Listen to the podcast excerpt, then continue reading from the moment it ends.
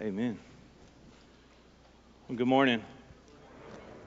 I want to echo the previous welcome and welcome you again to Bayleaf Baptist Church. I'm so thankful to be able to open God's Word with us this morning. I want to extend another congratulations to the graduates. So excited about your accomplishments and um, just be praying for you for whatever God has next for you in these coming days. If you have your Bibles, I want to invite you to open up to John chapter 2. John chapter 2. We're going to look at a, a message I've titled The New Birth. And we're going to start in chapter 2, verse 24, but what we're going to cover is, is chapter 3, 1 through 15. And I know what you're thinking. Couldn't he preach John 3:16? Well, we will. We'll get to that at the end. That'll be our closing. But we're going to look at John chapter 2. And, and I, before we dive in, while you're turning there, I just want to give a moment to kind of recapture where we are. We've been in a series these several months called The Movement of the Spirit of God. And we've been looking at how God's Spirit moves through the Old Testament.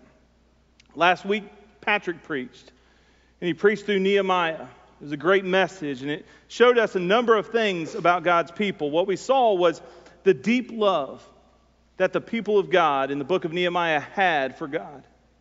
They had a deep love. And they, they went through a remembrance through the scriptures of all that God had done for them, led to a revival and a renewal of their covenant with God. They renewed the covenant. But no sooner had they renewed it, what happened? They broke it almost immediately. And this is a problem that we see throughout Scripture throughout the Old Testament. This is a problem of humanity, and this is the problem that Jesus came to remedy the fact that we're all sinners. We're broken people. And as broken people, what do broken people do? We break things. We break relationships. We sin. We disobey. We break God's commands. We break His law. And we're rebellious by nature. And you see, in John 3, what we'll see is that like good Israelites, like Nicodemus, they think they can make things right through the keeping of the law, through temple sacrifice. But what Jesus comes to show us is that there's nothing we can do, nothing we can do in and of ourselves to be made right with God, which is why we must be born again. The word born again can be easily translated born from above. That's the meaning here. It's a spiritual birth. It's a birth that only God can bring about. And so let's look at God's word here, starting in John chapter 2, verse 24. What happens, what we're told through, uh, I'll just kind of recapture John 2 here. There was a wedding at Cana where Jesus turned water into wine. So there's these miracles, these signs, John would tell us. It's an important word. If we were studying the Gospel of John, we need to understand this connection between signs and faith. And then he cleansed the temple, he turned the tables over and cleansed the temple. And so, what we're told in verse 23 is that there were many people who believed in his name because they saw the signs he was doing. Verse 24 says, But Jesus, on his part, did not entrust himself to them because he knew all people and needed no one to bear witness about man, for he himself knew what was in man. I just want to pause for a second. What an amazing statement that is. These people believed in Jesus' name because they saw the signs. But what we're told here is Jesus didn't entrust himself to them because why? Because he knew what was in their heart. He saw the shallowness of their heart, of their belief, and he didn't entrust himself to them. He knows what's in us. You know, I often say the question throughout Scripture is not, do you know Jesus? It's, does he know you? Because he knows what's in your heart. And look at chapter 3, verse 1. Coming off this statement that Jesus knew what was in man, we read, Now there was a man of the Pharisees named Nicodemus, a ruler of the Jews. And this man came to Jesus by night and said to him, Rabbi, we know that you are a teacher come from God, for no one can do these signs you do unless God is with him. And Jesus answered him, Truly, truly, I say unto you, unless one is born again, he cannot see the kingdom of God. And Nicodemus said to him, How can a man be born when he is old? Can he enter a second time into his mother's womb and be born? And Jesus answered him, Truly, truly, I say to you, unless one is born of water and the Spirit, he cannot enter the kingdom of God. That which is born of the flesh is flesh, that which is born of the Spirit is spirit. Do not marvel that I said to you, You must be born again. For the wind blows where it wishes, and you hear its sound, but you do not know where it comes from or where it goes. So it is with everyone who is born of the Spirit. And Nicodemus said to him, How can these things be? And Jesus answered him, Are you the teacher of Israel, and yet you do not understand these things? Truly, truly, I say to you, we speak of what we know. We bear witness to what we have seen but you do not receive our testimony. If I had told you earthly things and you do not believe, how can you believe if I tell you heavenly things? No one has ascended into heaven except he who descended from heaven, the Son of Man.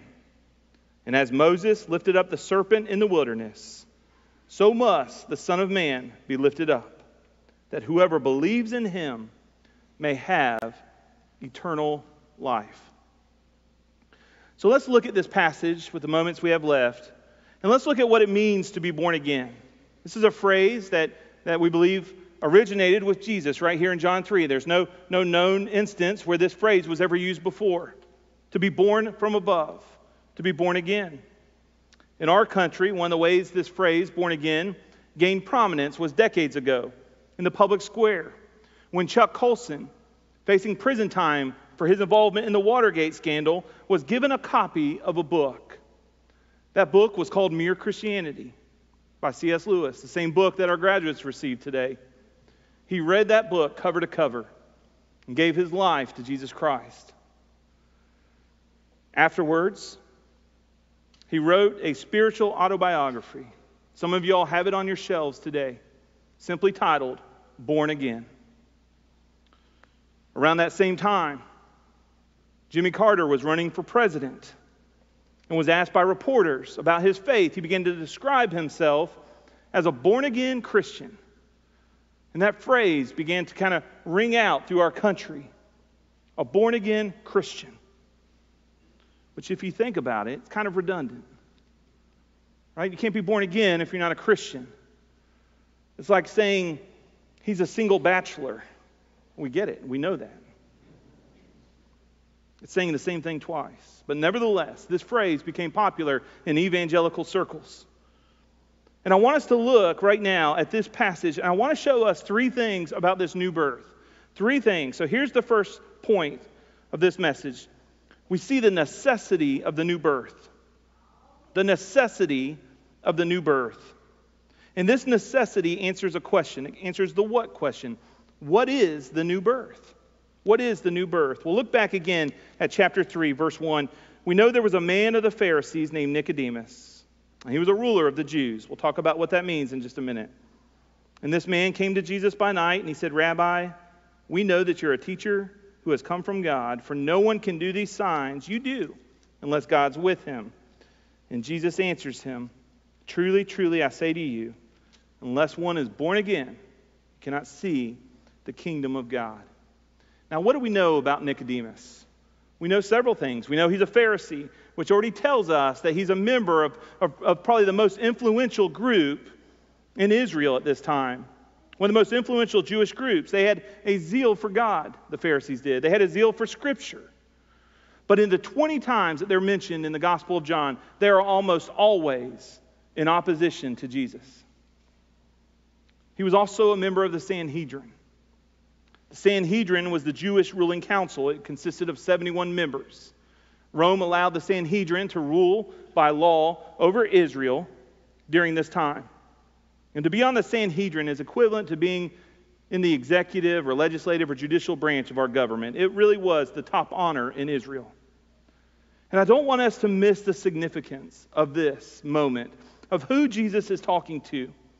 Because Nicodemus represents for us the best of the religious system, the best that society had to offer. He is well educated, he has all the degrees, all the accolades. He has his PhD. He's respected by all. Even Jesus refers to him in verse 10 as the teacher of Israel. Scholars believe this very well may have been a title that he carried, that people came from all over the land to have an opportunity to learn from Nicodemus in hope that they could sit, have permission to sit at his feet as one of his disciples. You see, if, if the law could ever save, I believe Nicodemus would have been saved. I mean, in all intents and purposes, he's a good man. But Jesus is telling Nicodemus, Nicodemus, you must be born again. Unless you're born again, you cannot see. And he would tell him, you cannot enter the kingdom of God. We need to understand this is a radical statement for Nicodemus to hear because he believed by being born a Jew that he would inherit God's kingdom by resurrection on that last day. It was part of his birthright. And I believe many today come to this scripture or come as Nicodemus does. He stands, in fact, as our representative in this conversation. He represents those who think that because they have a knowledge, a knowledge of the Bible, they have a knowledge about Jesus, maybe they grew up in the church, maybe they prayed a prayer, walked the aisle, maybe they were baptized, because they did these things, they think that they will enter the kingdom of God. One time I was asked, or I asked a young man to share with me when he became a Christian. I wanted to hear his testimony, and I'll never forget his reply. He said, Billy, he said, I've always been a Christian. I said, No, you haven't. You see, there has to be a time when you were dead in your sin, but you were made alive in Christ by the power of God. I want us to listen carefully because what Jesus is telling us here, what he told Nicodemus, he's telling us the same thing, and it's this unless you are born again, you will not see or you will not enter the kingdom of God. What he's telling us is that we must be transformed by God's Spirit. And this is a transformation of our heart. Of our heart. This is the greatest need anyone has in life to know Christ, to be transformed, to be changed, to be born from above. Jesus makes that clear to you and I. And this brings us to our second point. We see the explanation of the new birth the explanation of the new birth. And this point answers the why question why do we need to be born again? I think Paul gives us a great answer to that question in Ephesians 4:18. He says that our hearts are darkened and that we're alienated from God. This is why we need to be born again. Because we need new hearts. We need a heart that is altogether different than the heart that you currently have before Christ. You see, the heart that we have by nature can only produce more hearts like ours. We need a spiritual birth. That's what Jesus is saying in verse 6 when he says, That which is born of the flesh is flesh, and that which is born of the Spirit of God is spirit. You see, the word flesh in John's gospel, it's not exactly the same meaning that we read Paul write about the word flesh. Paul often writes about flesh in terms of sinful nature. He would call it our old man. But when John writes about flesh, he's often writing about it in terms of the natural body, the natural man. You see, no one is born a Christian. All that your natural body has ever produced is flesh. And what Jesus is saying is that a person can only give birth to a person, but the Spirit, the Spirit of God, gives birth to the Spirit. And what we need is a spiritual birth, which only the Spirit of God can produce. If we look at verse 4, Nicodemus asks a couple questions. I'm not sure, the more I look at them, I'm not sure they were meant to be taken serious. It almost seems rather snarky.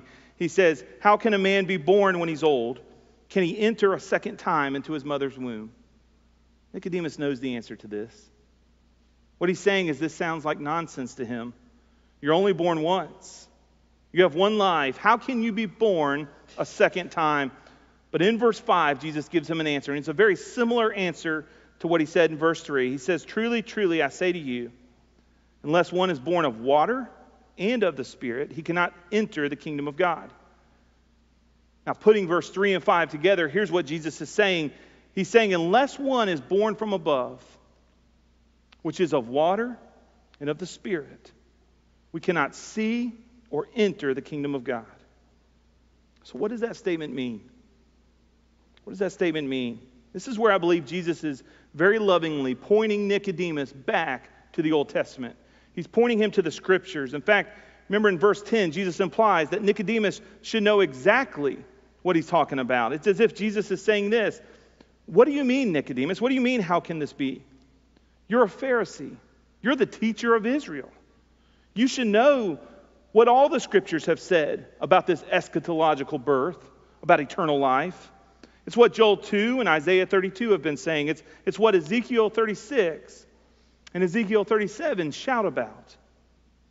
That God is putting together a kingdom, and it is a kingdom of new people. It's not a kingdom of new rules, new systems, but a kingdom of new people with God's law written on their hearts. So look quickly with me at Ezekiel 36, because I believe that when Jesus said, You must be born of water and of the Spirit, this is where he was reminding Nicodemus to go. And I'll summarize this, but you're welcome to look at it. In fact, in my Bible, I circled two words. They occur 16 times in this chapter. The two words are I will. It's God speaking. And 16 times God says, I will. And this chapter is a great chapter where God speaks about the regeneration and the renewal that He will do for His people. Listen to some of the things that God says He will do. Remember where we're reading this. This is Ezekiel 36. God says, I will vindicate the holiness of my great name. All right, for His glory. He says, I will sprinkle clean water on you. That sounds like our verse. I will cleanse you from all your idols. I will give you a new heart. I will put a new spirit within you. I will remove your heart of stone, and I will give you a heart of flesh. I will put my spirit within you and cause you to walk in my statutes, in my rules. I will be your God, and you will be my people.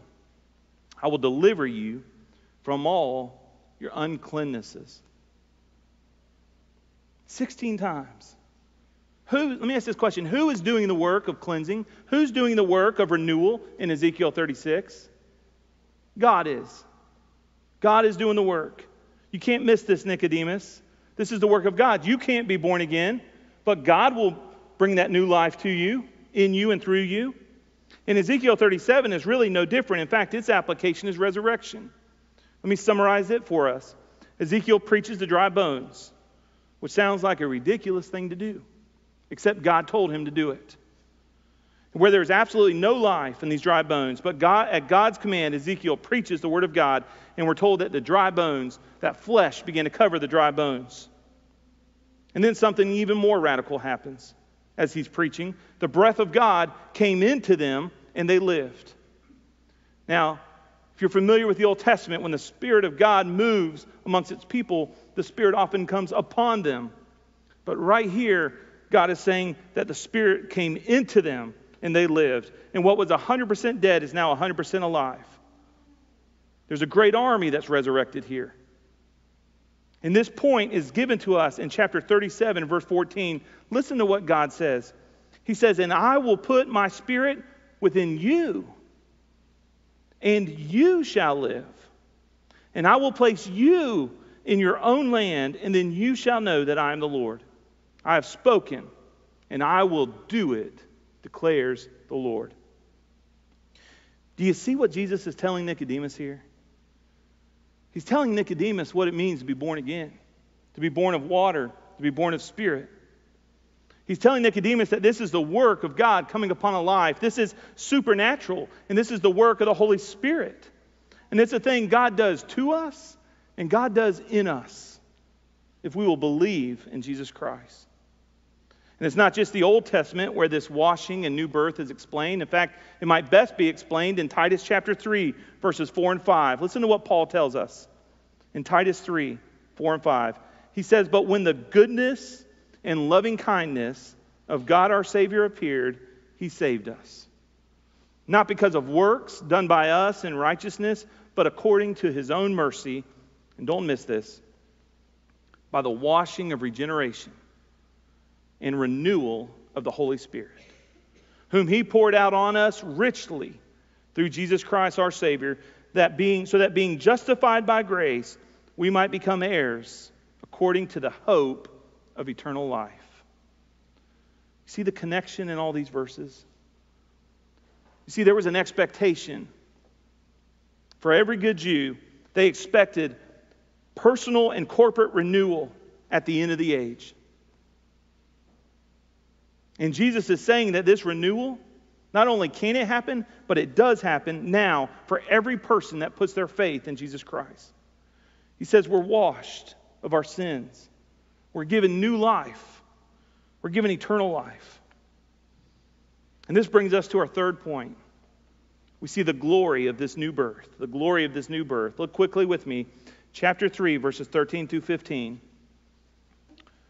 It says, No one has ascended into heaven except he who descended from heaven, the Son of Man. And as Moses lifted up the serpent in the wilderness, so must the Son of Man be lifted up, that whoever believes in him may have eternal life. We see the glory of the new birth in these verses, and this answers the how question How does Jesus bring about this new birth? Again, Jesus is pointing Nicodemus to the scriptures, isn't he? This time it's Numbers chapter 21, verses 4 through 9. Let me quickly summarize for us. This is when God had delivered the people from slavery in Egypt. And he provided for their needs supernaturally by providing manna from heaven for them to eat. And what started off as gratefulness quickly turned into complaints. They were ungrateful. They were tired of manna. They were tired of God's provision. And they complained against Moses. They complained against God. And they were rebellious in their hearts. God responded to their rebellion, we're told, by sending a plague of venomous snakes on the people. Their venom was said to be like fire. And these snakes bit people, and many died. I just want to pause and say this. I don't know if anybody in here is a snake person. And if you are, don't tell me. I'm not going to ask you to raise your hand. I'd rather that part stay out of our relationship. Because to me, this is the stuff of nightmares. Reminds me of, of Indiana Jones. I don't know if anybody remembers that movie. He's sitting over the pit of snakes. What's the question he asks? Why did it have to be snakes? I feel you, Dr. Jones. But God sends judgment on the people. And like all judgment God sends on Israel, there's a purpose behind it, isn't there? What's the purpose? To bring them to repentance. So bring them to repentance and, and restore them to a right relationship with God. You see, God is about saving people through judgment. God is glorified in that. The glory of God in salvation through judgment. And in here, He wants to save His people through this judgment He sent.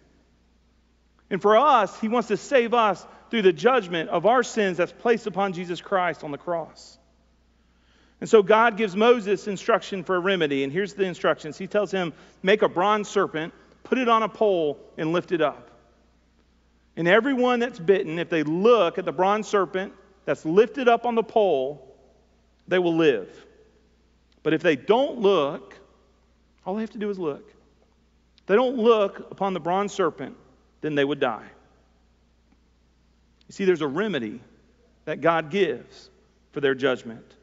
That remedy, that cure was 100% successful for anyone who would look upon the bronze serpent that was lifted up. But it's implied in the text that not everyone lived. So, for the people that died, what did they fail to do? They failed to look. They failed to look. And this is what Jesus is saying to Nicodemus. Look upon the salvation that God is providing. And I really believe, I don't think Nicodemus got it here, but I think he gets it. You know, we see Nicodemus three times in, in the Gospel of John. We see him here in chapter 3. We'll see him again in chapter 7 as he's arguing with the Sanhedrin, really kind of giving a defense. We see his heart moving towards Christ. But then we'll see him again in, in John 19 after the crucifixion, where he goes with Joseph of Arimathea and they ask, they go before Rome boldly to ask for Jesus' body, and he has spices for burial. And I believe when he saw Jesus on the cross, he was reminded here of chapter 3, verse 14 and 15, that the Son of Man must be lifted up to save God's people. I believe this is what he saw. And this leads so beautifully into John chapter 3 verse 16. John 3:16 is the most famous verse in all the Bible. I remember growing up as a kid, you don't see it much anymore, but you'd watch a football game and it, it would be almost automatic in the in the end zone, you'd see a sign with John 3:16 on it. People love this verse. And I love it. I love the way the, the International Standard Version translates this verse. I want to read it in the ISV. And the reason why I do, it kind of helps explain the meaning behind the word begotten, word we don't use much in our vocabulary. But here's how it reads It says, This is how God loved the world. He gave his unique Son so that everyone who believes in him will not perish, but have eternal life. While this verse is deeply loved, I also think sometimes it's misunderstood. It was D.A. Carson that pointed that out. That we mostly come to this verse when we see the word world, we think of it in terms of how big the world is. When we say God loves the world, we say God loves the world. God, some people say God loves everybody. And I think it's important for us to understand in John that the world to John is not so much a, a big place or a good place as it is a bad place. I mean, just read 1 John chapter 2, read 1 John chapter 5, and you'll see what John tells us about the world that we are to overcome the world, that we're not to have the love of the world in our hearts. And so what John is telling us in John 3:16 is this that God loves us when we were bad, when we were rebelling against him, when we were dead in our sins. That's when God loves you. That's when God moves towards you. That's when God sent the Son.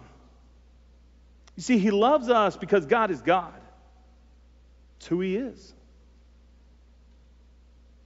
And the salvation that God brings us is for His glory, it's for His name. And this is radical. It's radical for us. That John's telling us, he isn't telling us that God just loves the good moral people, but that he loves the world. And that he sent his son to die for us that we might be forgiven. Now, what are we to do about it? What does John 3:16 tell us that we should do in response to God's love? It says we believe. Right? We believe in Jesus who was exalted. We believe in Jesus who was lifted up on the cross to pay the penalty that we owe for our sins. You see, he paid the penalty. He paid our debt. He paid what we earned. We earned death, and he paid it all. Romans 6:23 is that great verse says, For the wages of sin is death, but the free gift of God is eternal life in Christ Jesus our Lord. I love what Adrian Rogers said in talking about John 3. Puts it very simply. He says, If we're born twice, we'll die once. But if we're born once, we'll die twice. Second time, be in the lake of fire. Born twice, die once. Born once, die twice. I want to close with a testimony. It's a testimony that I'm involved in. It's not my testimony, it's my dad's. And this week, studying John 3, it really was pressed on my heart, especially in looking at verse 8, talking about the wind, because this testimony is about a hurricane. 2004, Hurricane Ivan smashed into Pensacola, Florida, where we lived. My dad and I boarded up the windows to his house, and we decided we'd ride out the storm in the house, but send Sonia and my mom and the kids inland to Dunedin, Florida, to be with my uncle. I'll never forget that night as the hurricane came ashore. It pounded the house. Sounded, the wind sounded like a freight train running around the house. Blew out the windows of my truck, I remember looking at the garage door and it was just flexing in and out, moving about that much. Front door flexing in and out throughout the night. I realize why they make doors out of metal now. All right, the pressure was heavy. The wind was heavy. What I saw that night was the power of the wind as trees laid scattered. And that's what the wind does, doesn't it? What the wind displaces the atmosphere. When the wind comes, it just pushes out whatever is in front of it. I think that's the image God's telling us that the work of the Spirit does in our lives when He enters our life. He pushes out the old. But we saw the power of the wind that night, but I not only saw that, I saw the power of God, power of God's Spirit. You see, I was a believer, but my dad wasn't at the time. Now, he went to church, he professed faith in Christ, but there was no fruit in his life. And Jesus tells us that we will know each other by our fruit. It's the evidence of our salvation, spiritual fruit. And so that night, while we were huddled, at one point we got into the bathroom, we wedged a mattress in the bathroom and got under it. That's what they told us we're supposed to do. Never made sense to me how that was going to keep us safe from the roof falling on us, but at least we'd be cushy. We were under that mattress, and I just remember pouring my heart out to my dad.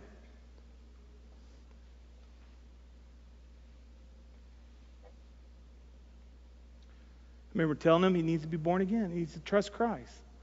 And I remember just saying, Dad, if you'll just give your life to Christ, he'll change everything. My dad wanted to fix some things first. He said, You know, Billy, let me fix these things. These, these we call them vices. He said, If I can fix these, then I'll be right with God. I can give my life to Christ. I said, No, you won't. I said, You got to give your life to Christ first. He'll fix them. I hope you all understand that. So anyone in here has, it feels like that they've got to get their life straight first. No, you don't. You just come to Jesus. Well, that night, he gave his life to Christ. And his life changed. He repented, he believed in Jesus. And I saw the power of God in salvation that night. You see, his, his values changed, his character changed. But you know the most important thing that changed was his heart. His heart changed. And that's the same thing that happened to you if you're a Christian. Right? If you're a Christian, what happens is the Holy Spirit comes into your life and he transforms your life from the inside out. You don't have to clean up the outside. We don't do these things and then come to Christ. You come to Jesus as you are and let him change your life. experience this new birth. This is what Jesus is telling Nicodemus. And so I want to ask us one more time in closing. I want to ask this question that's been with us all morning. The question is this Have you been born again? Have you been born again? 2 Corinthians 5:17 says if anyone is in Christ, he is a new creation. The old has passed away. Behold, or look, the new has come. We're going to sing a song of invitation now. Kyle, you go ahead. Y'all come up and get ready. I want to lead us in a prayer before we sing this song. And this prayer is, is, is the type of prayer you'd pray when you come to faith in Christ. I don't know if anybody in here is in that place. God's tugging on their heart. But if you've already come to Christ, I just want you to rejoice as I pray this prayer. Rejoice in the work that He's done in your life, hopefully many years ago, maybe just this past week. But if you don't know Christ, if you say, Billy, I don't know that I've had that second birth, Billy, I don't want to die twice, then you pray this prayer and God will change your life. Let's bow our heads, close our eyes. Pray something along the lines of this Lord, Father, I confess you today that I'm a sinner, that I have lived for myself, and it's been in rebellion against you. Lord, I'm deeply sorry about that. And I see through your word that you love me and that Jesus died for me. And I see here in John 3 that the Spirit alone gives us new birth. Please forgive me. Forgive my rebellion. Forgive my sin. And please change me by this new birth so that I will now love your ways for the rest of my life. It's in Jesus' name I pray. Amen.